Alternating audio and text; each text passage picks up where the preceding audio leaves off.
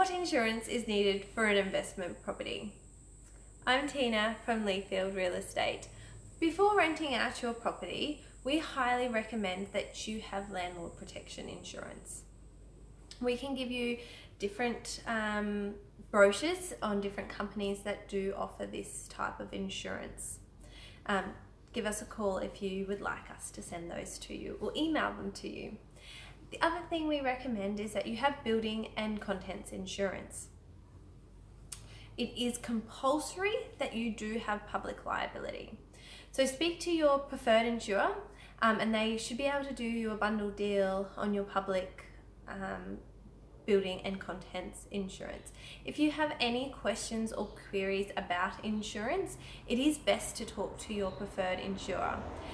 But we do recommend landlord insurance, building and contents, and your public liability. If you have any more questions for us um, here at Leafield, don't hesitate to give us a call.